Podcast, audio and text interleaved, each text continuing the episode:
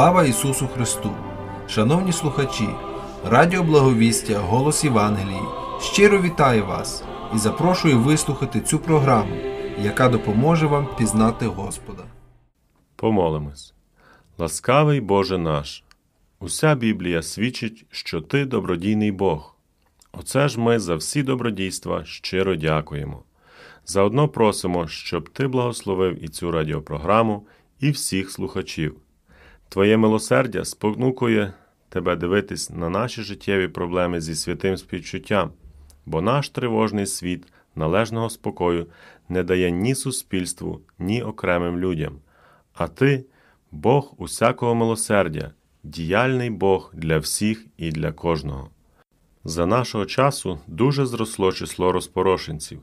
Причини різні, а люди нещасні. А в нашім краю в Україні ще й війна. Один ти, Боже, можеш дати мир і заспокоєння, наші молитви віри й надії на Твоє, Господи, милосердя. Амінь.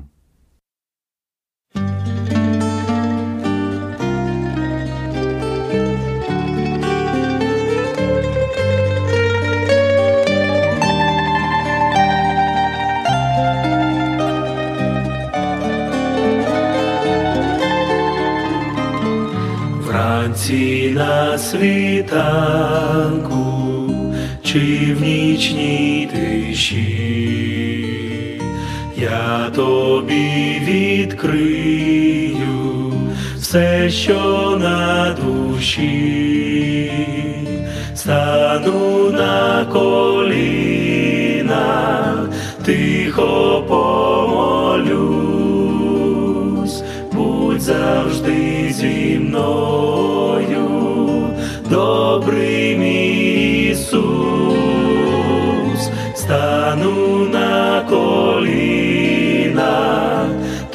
тихо помолюсь, будь завжди зі мною, добрий мій Ісус, і коли в тривозі серце защемить, хай моя молитва в небо полетить, стану на коліна, тихо помолюсь,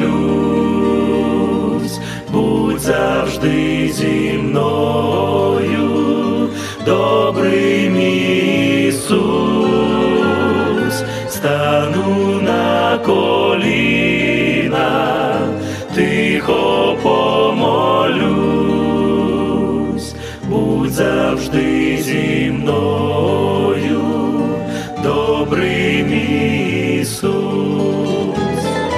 час, коли дорога простягнеться вдаль, близький час розлуки принесе печаль, стану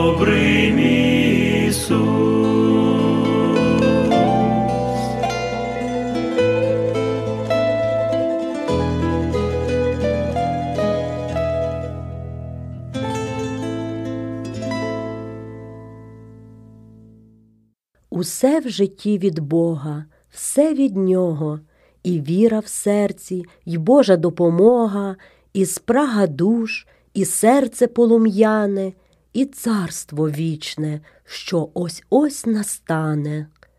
Усе в житті приходить і відходить, і перший крик, і наш останній подих усе в руках надійних і дбайливих. Бог любить нас, не завжди терпеливих. Готовий він провини нам прощати, та хоче, щоб ми вміли пам'ятати на все в житті Його святая воля, в Його руках і доля, і недоля.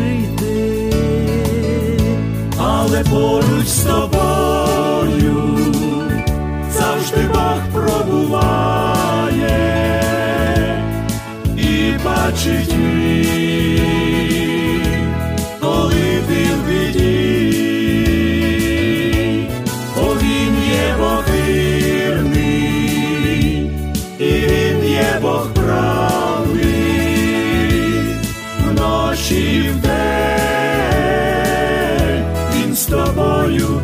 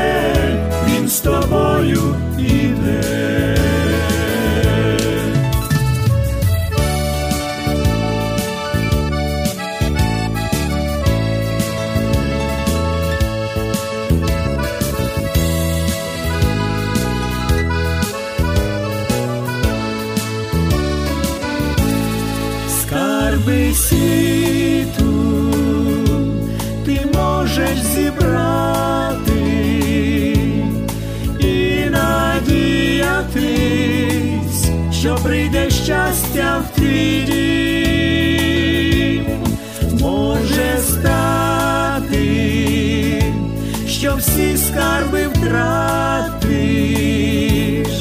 хай Господь тоді буде скарбом твоїм, але поруч з тобою завжди Бог пробуває і бачить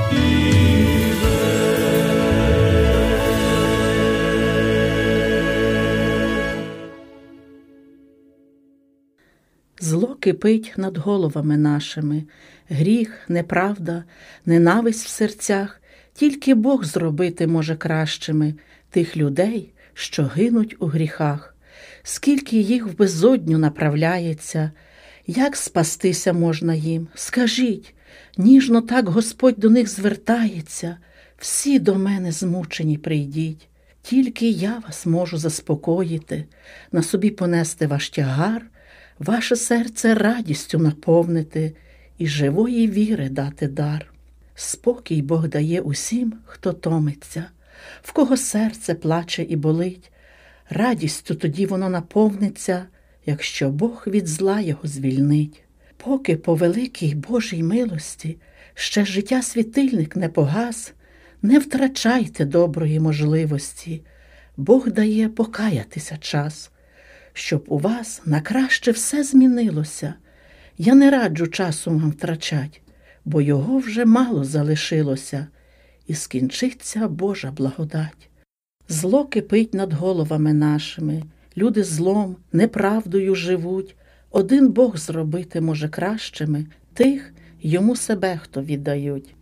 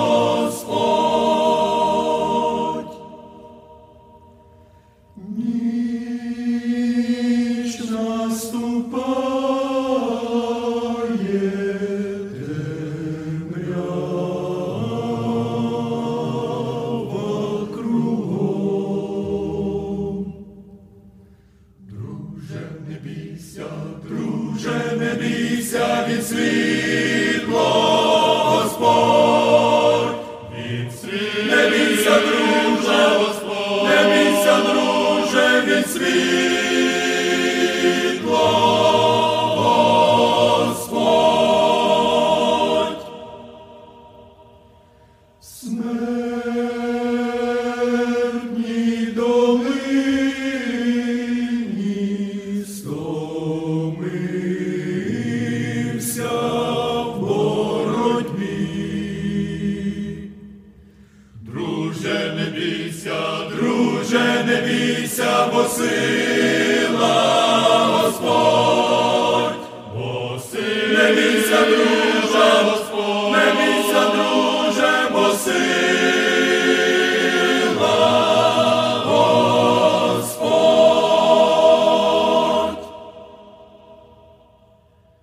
Вам, дорогі радіослухачі! Минув сезон новорічно-різдвяних свят, коли ми згадували народження Ісуса Христа. Вже немає прикрас на будинках, і, здається, життя повернулося у свій звичний ритм. Ми вже не чуємо радісних пісень та привітань, які лунали щохвилини, нагадуючи нам про народження Спасителя. Клопоти знову захоплюють наші думки. Після таких яскравих та насичених подіями днів відчувається певне розчарування, що пройшли радісні дні і нам залишились тільки приємні спогади. Але прихід Ісуса Христа на цю землю це не тільки історія, яка залишила по собі приємні спогади, але це і подія, яка назавжди змінила життя людей. Коли ангел на полях Вифлеємських звістив пастухам про народження Ісуса, він сказав такі слова: Слава вишніх Богу і на землі мир, у людях добра воля. Ангел сповістив, що з приходом Ісуса на землю прийшов мир, і цей мир наповнив серця багатьох людей, які зустрілись з Ісусом Христом за час Його життя на землі. Люди, які втратили останню надію, при зустрічі з Ісусом отримували зцілення, їхнє життя наповнювалось новим змістом, і спокій приходив у їхні серця. У Євангелії від Івана у п'ятому розділі описана історія про одного чоловіка, який 38 років був хворий і втратив будь-яку надію на повноцінне видужання. За 38 років він бачив не одну людину, яка отримала зцілення, але сам він не міг зцілитися, оскільки потребував сторонньої допомоги. Проте він не міг отримати цю допомогу, тому що кожен із тих людей, які були поруч, чекав можливості зцілення для себе. Але одного дня Ісус навідався у те місце, де лежав цей чоловік. І після зустрічі з Ісусом він отримав таке довгоочікуване зцілення. Він нарешті отримав можливість ходити своїми ногами і без сторонньої допомоги. Біблія містить багато прикладів, як люди, які втратили останню надію при зустрічі з Ісусом, отримували від Нього таку необхідну допомогу у вирішенні своїх проблем. Прості і нікому невідомі рибаки, які стали учнями Ісуса, в Його присутності почували себе в повній безпеці.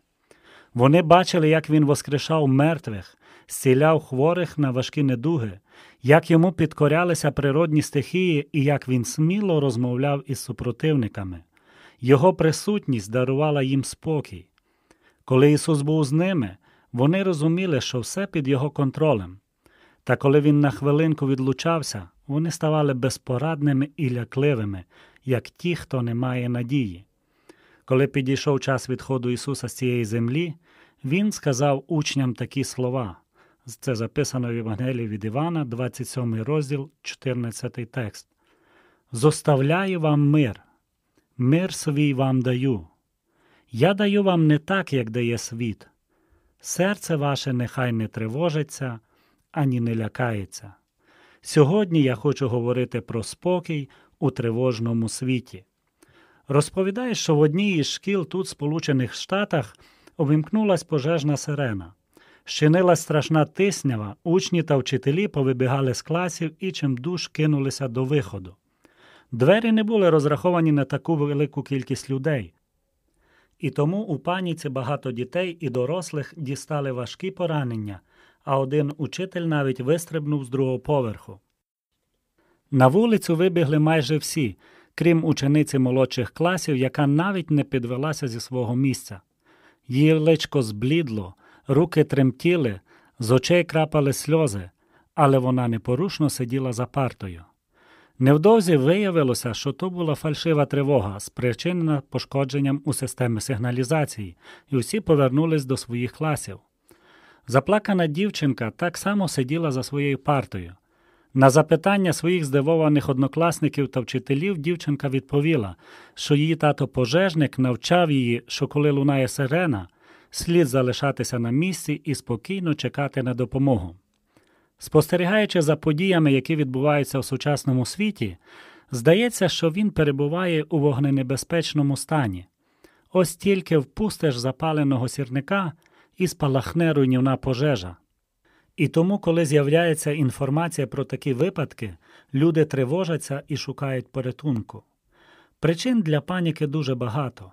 Це інформація про війни, різного роду конфлікти, які призводять до трагічних наслідків, природні катаклізми і будь-яка інша інформація, яка змушує нас хвилюватися за своє майбутнє і майбутнє наших дітей. Отримуючи таку інформацію, люди всілякими способами намагаються захиститися від майбутнього лиха. Одні відкладають кошти на так званий чорний день, інші купують необхідні речі перед черговим стихійним лихом. А причин для хвилювання в цьому світі стає дедалі більше і більше. Передбачаючи майбутні події, Ісус Христос сказав: І будуть ознаки на сонці, і місяці, і зорях, і тривога людей на землі, і збентеження від шуму моря та хвиль, коли люди будуть мертвіти від страху і чекання того, що йде на весь світ, бо сили небесні порушаться. Неспокійно і тривожно сьогодні у світі. На зміну одному політичному конфлікту приходить другий, тільки просохли сльози з приводу однієї біди, як стукає у двері друга. Землетруси, повені, посухи, пожежі. Людина втомилася від постійної напруги, вона прагне спокою. А де ж його знайти? Особливо коли в засобах масової інформації без зупину лунають тривожні звістки про небезпеку та біду, а навколо неправда та смерть.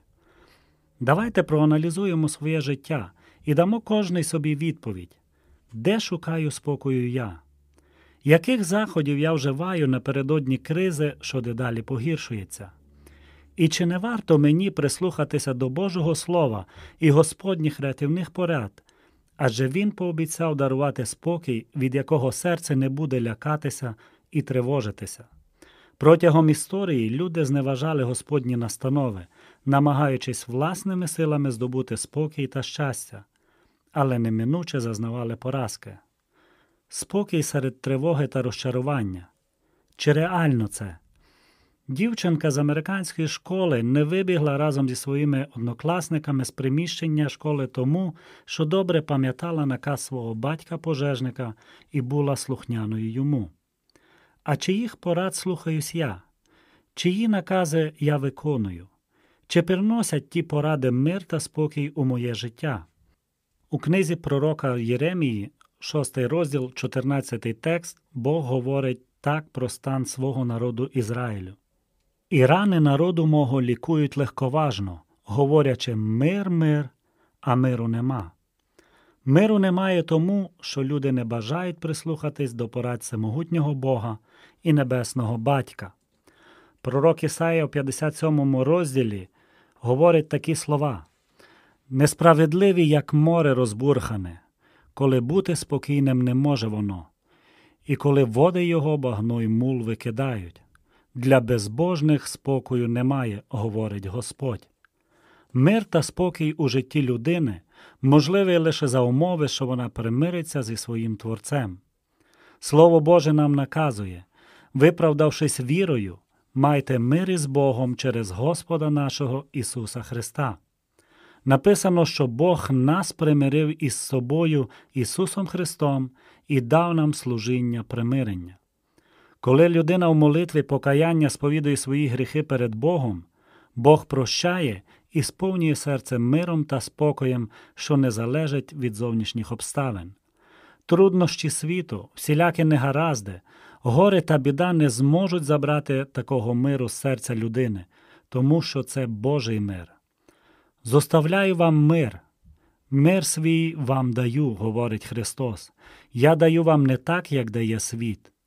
Пророк Авакум, усвідомивши цю важливу істину, сказав такі слова: Коли б фігове дерево не зацвіло, і не було б урожаю в виноградниках, обманило б заняття оливкою, а поле їжі не вродило б, то я Господом тішити буду й тоді, радітиму Богом спасіння свого. У другому післанні до коринтян апостол Павло пише про переслідування, які вони зазнали як учні Ісуса Христа. У всьому нас тиснуть, та не потиснені ми. Ми в важких обставинах, але не впадаємо в розпач. Переслідують нас, але ми не полишені. Ми повалені та не погублені.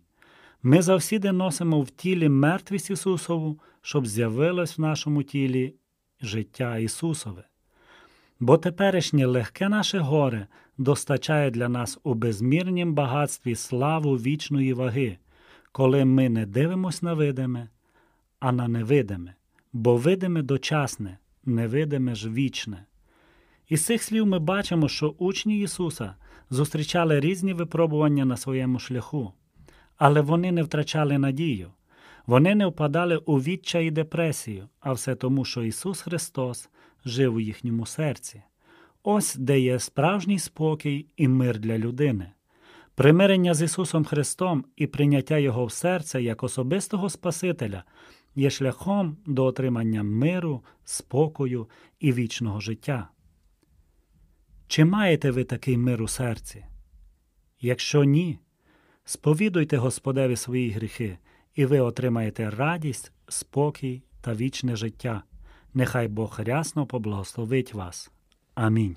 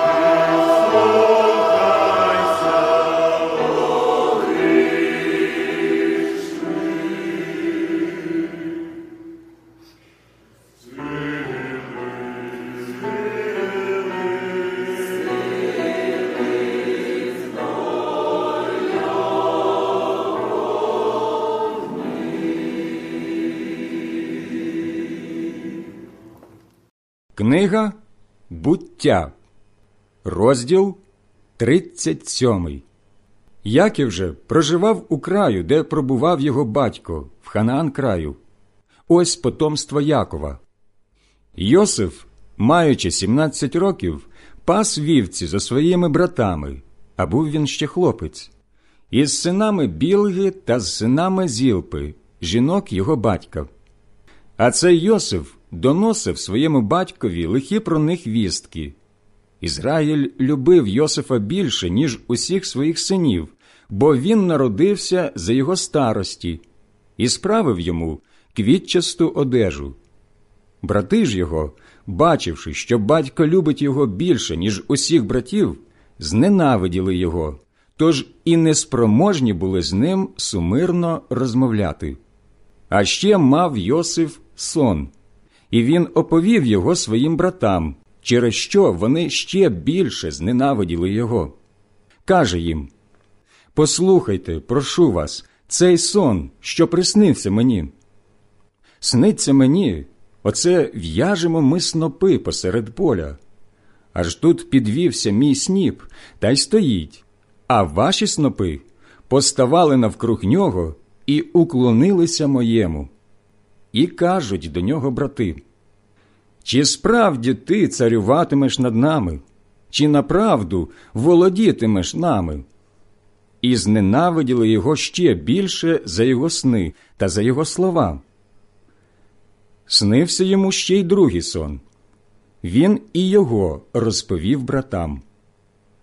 Снився мені, каже, ще один сон, що от сонце, місяць і одинадцять зір уклонилися мені. І оповів він батькові своєму теє і своїм братам, а батько насварив його і сказав йому Що то за сон, що тобі приснився? Чи то справді прийдемо ми, я і твоя мати, і твої брати, щоб уклонитися тобі до землі? Тимто його брати стали йому завидувати, а батько його запам'ятав собі те. Та пішли його брати пасти вівці свого батька в Сихем. А Ізраїль сказав до Йосифа: Чи не пасуть твої брати вівці в Сихемі? Ідино, я і тебе пошлю до них. Він же відповів йому: Я тут. І сказав батько до нього: Підино, подивися, чи гаразд із твоїми братами, чи гаразд із вівцями, та принеси мені вістку та й послав його з долини Хеврону, і він пішов у Сихем. Зустрів його якийсь чоловік, він боблукав у полі. Цей же чоловік спитав його Чого шукаєш? Він же відрік Братів своїх шукаю. Скажи мені, будь ласка, де вони пасуть? А чоловік відповів Вони пішли звідсіля. Чув бо я, як казали Ходімо в дотан. І пішов Йосиф за своїми братами і знайшов їх у датані. Вони ж угледіли його здаля, і заки він до них наблизився, змовилися на нього, щоб його вбити. Тож казав один до одного Он, іде той, сновида. Ходім та й убиймо його, та й вкиньмо його в якусь копанку, і скажемо лютий звір пожер його. Тоді побачимо, що буде з його снів. Почув це Рувим і врятував його з їхніх рук, сказавши Не вбиваймо життя. Далі Рувим сказав до них Не проливайте крові, вкиньте його в ту копанку, що в пустині, але руки на нього не накладайте. Сказав це так, щоб його врятувати з їхніх рук і повернути його батькові. І коли Йосиф прийшов до братів, вони здерли з нього квітчасту одежу, що була на ньому, взяли його та й вкинули в копанку. Копанка ж була порожня, води не було в ній. І посідали вони їсти. Коли ж підвели свої очі, бачать, аж ось іде валка ізмаїльтян з Гілеаду, а верблюди їхні несуть бурштин, бальзам та ладан. Ідуть і везуть усе те в Єгипет. Тоді каже Юда до своїх братів Що нам з того, що вб'єм нашого брата і прикриємо його кров? Нумо, продаймо його ізмаїльтянам. Рука ж наша нехай не буде на ньому, бо він, наш брат, наше тіло. І послухали його брати. Йшли ж мимо мідіянські люди, купці, а вони витягнули Йосифа з копанки та й продали ізмаїльтянам за двадцять срібняків, а ті повезли його в Єгипет. Тоді повернувся ровим до ями, аж нема Йосифа в ній. Він роздер на собі одіж і, прийшовши до братів, каже Хлопця немає, а я куди піду? І взяли вони одежу Йосифа, зарізали козеня та й намочили одежу в крові, і послали квітчасту одежу батькові зі словами Це ми знайшли. Пізнавай, чи то одежа твого сина, чи ні. Пізнав він її і сказав Одіж мого сина. Звір лютий пожер його, роздер, напевно, Йосифа. Тоді Яків розірвав на собі одежу, накинув на бедра волосяницю та й сумував за своїм сином довго. Посходилися всі його сини та всі його дочки розважати його, але він був невтішний, тільки говорив Зійду бо, сумуючи, до свого сина, до Шеолу, і плакав за ним його батько. А мідіяни продали Йосифа в Єгипті Потіфарові, двірському вельможі фараона, начальникові варти.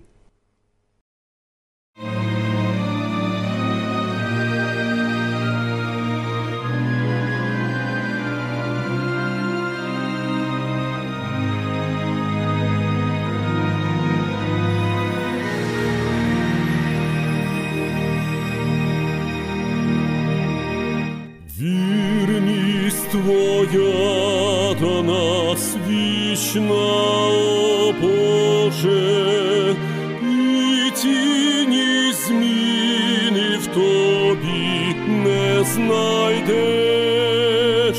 Ти той самий у безмежній любові, ти всім життя в цьому світі даєш, вірність Твоя до нас, вічна, о Боже наш,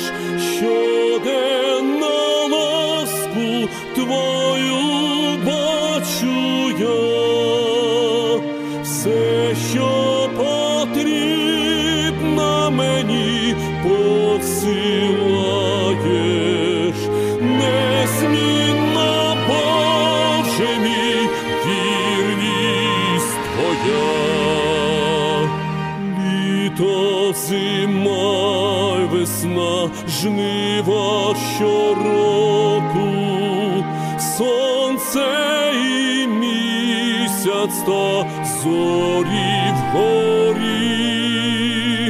Природа вся повсякчас нам свідкує про Твою вірність у кожній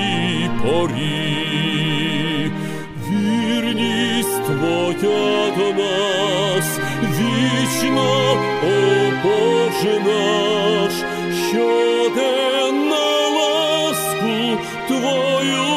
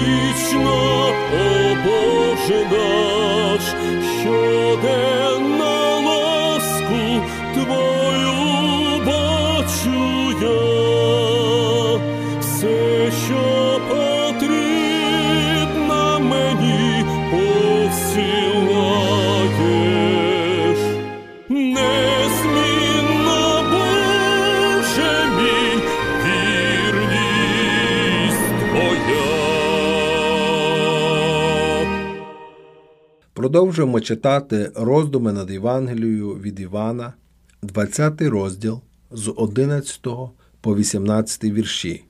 А Марія стояла при гробі назовні та й плакала. Плачучи, нахилилась до гробу і бачить два анголи, що в білім сиділи, один у головах, а другий у ніг, де лежало Ісусове тіло. І говорять до неї вони, Чого плачеш ти, жінко? та відказує їм. Узяли мого Господа, і я не знаю, де його поклали. І, сказавши оце, обернулась назад і бачить Ісуса, що стояв, та вона не пізнала, що то Ісус. Промовляє до неї Ісус. Чого плачеш ти, жінко? Кого ти шукаєш? Вона ж, думаючи, що то садівник, говорить до нього. Якщо, пане, узяв ти його, то скажи мені, де поклав ти його, і його я візьму. Ісус мовить до неї, Маріє, а вона обернулася та по-єврейському каже йому. Рабуні, Цебто учителю мій, говорить до неї Ісус. не торкайся до мене, бо я ще не зійшов до Отця, але йди до братів моїх та їм розповіж. Я йду до свого Отця й Отця вашого, і до Бога мого й Бога вашого. Іде Марія Магдалина та й учням звіщає, що бачила Господа, і він це їй сказав. Розмова, яка відбулась між Ісусом Христом та Марією одразу після Його Воскресіння, приводиться лише в Євангелії від Івана. Жодний інший євангелист не був натхнений Богом записати цю розмову. Більше ніде ми не знайдемо такого драматичного і зворушливого опису з'явлення Ісуса Христа після Його Воскресіння з мертвих, як у цьому уривку. Той, кого ця історія глибоко не зацікавила і не схвилювала, є, мабуть, людиною з дуже холодним і черствим серцем. По-перше, ми бачимо в цих віршах, що тих, хто полюбив Христа усім своїм серцем, Він нагороджує найбільшими благами. Відзначимо хвилюючий і водночас дуже важливий факт, що Марія Магдалина залишилася біля гробниці, тоді як Петро та Іван повернулися додому. Саме глибока любов до свого Господа не дозволила їй покинути це місце так швидко. Але де ж він тепер? Цього вона не знала. Вона не знала, що з ним трапилось, але саме любов утримувала її біля гробниці, куди недавно Йосип і Никодим поклали тіло Ісуса. Саме любов викликала у неї таку пошану до місця, де був похований наш Господь, і її любов була щедро винагороджена. Марія Магдалина сподобалася побачити ангелів, яких так і не побачили Петро з Іваном. Крім того, вона не просто побачила ангелів, але й почула від них втішні слова. Вона першою побачила нашого Господа після того, як Він воскрес із мертвих, і першою почула його голос. Вона була першою, хто з ним заговорив.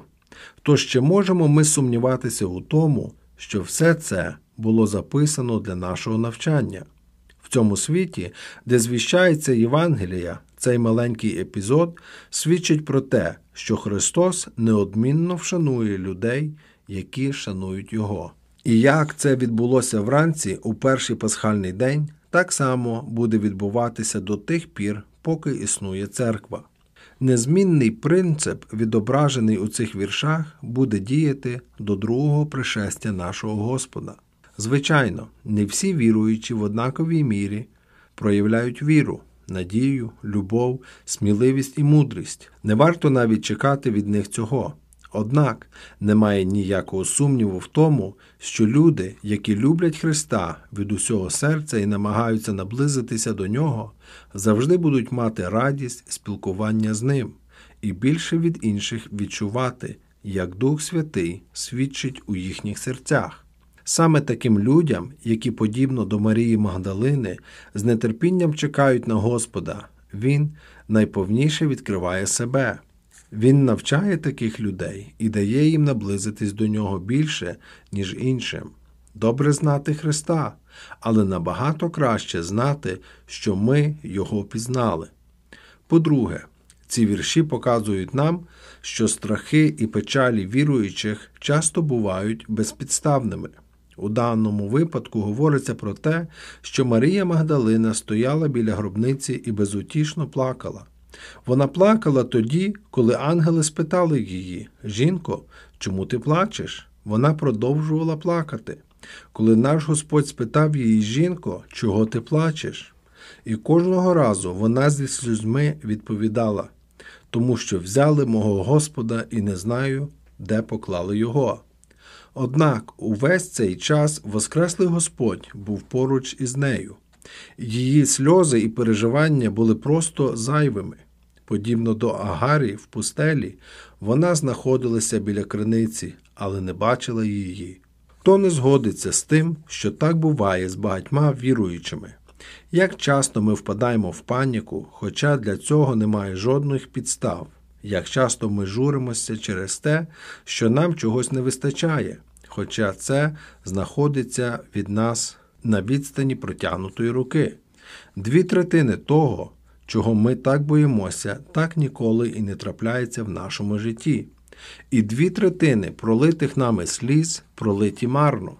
Тож будемо молитися про те, щоб у нас було більше віри і терпіння, і ми могли дочекатися того часу, коли нам відкриється повна картина Божих цілей щодо нашого життя.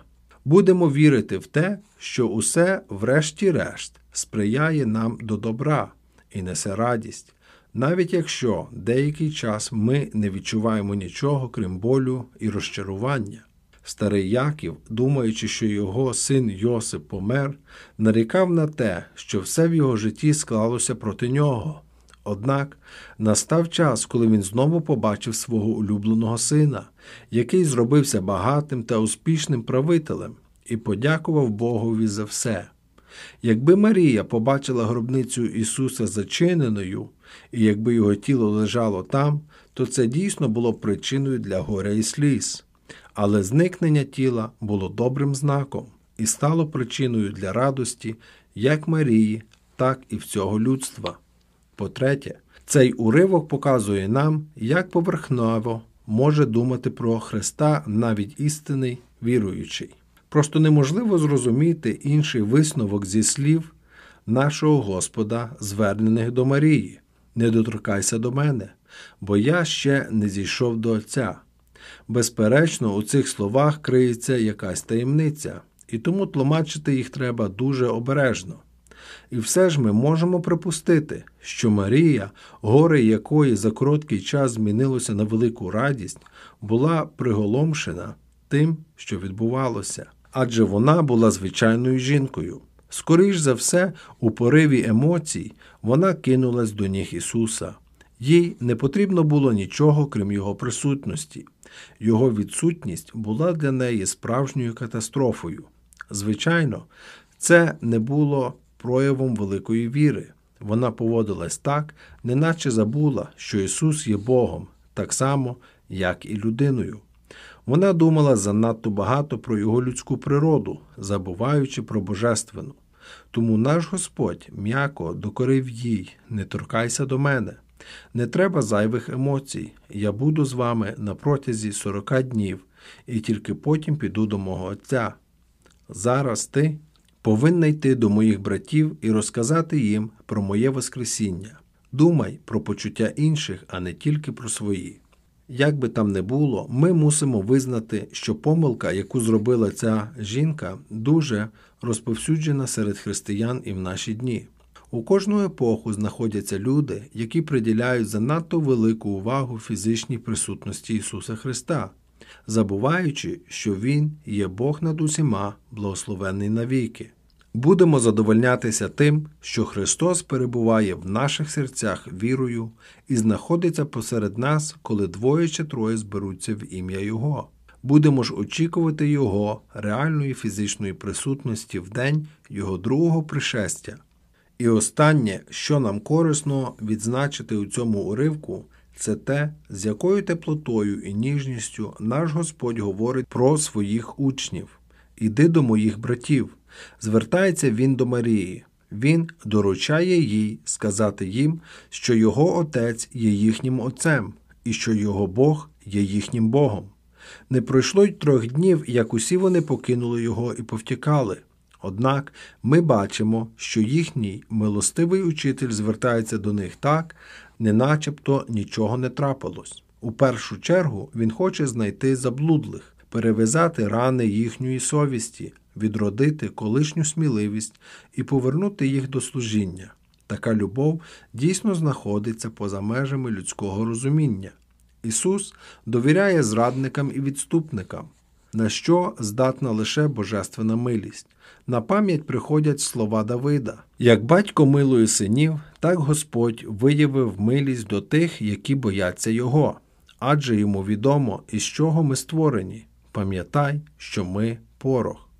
Закінчимо розгляд даного уривку з радісним розумінням того, що Ісус Христос не міняється. Він учора, сьогодні і навіки той самий. Як вранці, після свого Воскресіння, Він поставився до своїх учнів, які оступилися, так само Він буде ставитись до тих, хто любить Його і вірує в нього. І так буде до Його другого пришестя.